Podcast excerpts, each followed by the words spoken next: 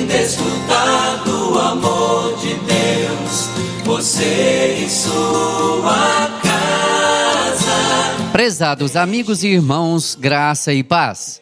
Este é o seu programa Dia a Dia com Jesus. Produção e apresentação: Renato Mota. Tema do mês: O plano de Deus para a família. Mensagem de hoje: Deus institui o casamento. Gênesis 2, 18 a 24. Por isso deixa o homem pai e mãe e se une à sua mulher, tornando-se os dois uma só carne. Gênesis 2, 24. O casamento é a primeira instituição divina. Embora o homem tenha sido criado perfeito por Deus, sido colocado num lugar perfeito e tendo com ele perfeita comunhão, o diagnóstico divino foi que não era bom que o homem estivesse só.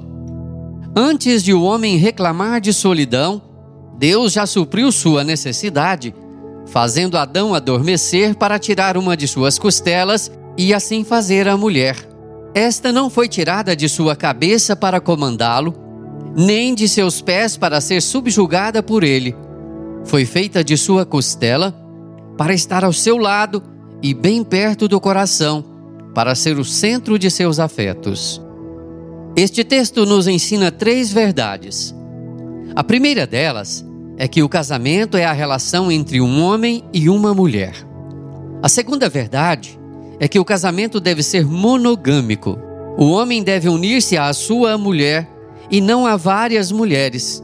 A poligamia está na contramão do projeto divino. A terceira verdade é que o casamento deve ser uma união monossomática. Marido e mulher se tornam uma só carne. Deus, assim, legitima a relação sexual no matrimônio. O sexo é santo, puro e deleitoso, mas deve ser usufruído dentro das fronteiras sacrossantas do casamento. O sexo antes do casamento não tem a bênção de Deus. O sexo fora do casamento tem a reprovação divina, mas o sexo no casamento é uma ordenança divina.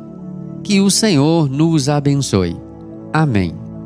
Neste programa reproduzimos o conteúdo do livreto Cada Dia, da LPC Publicações, de autoria do Reverendo Hernandes Dias Lopes.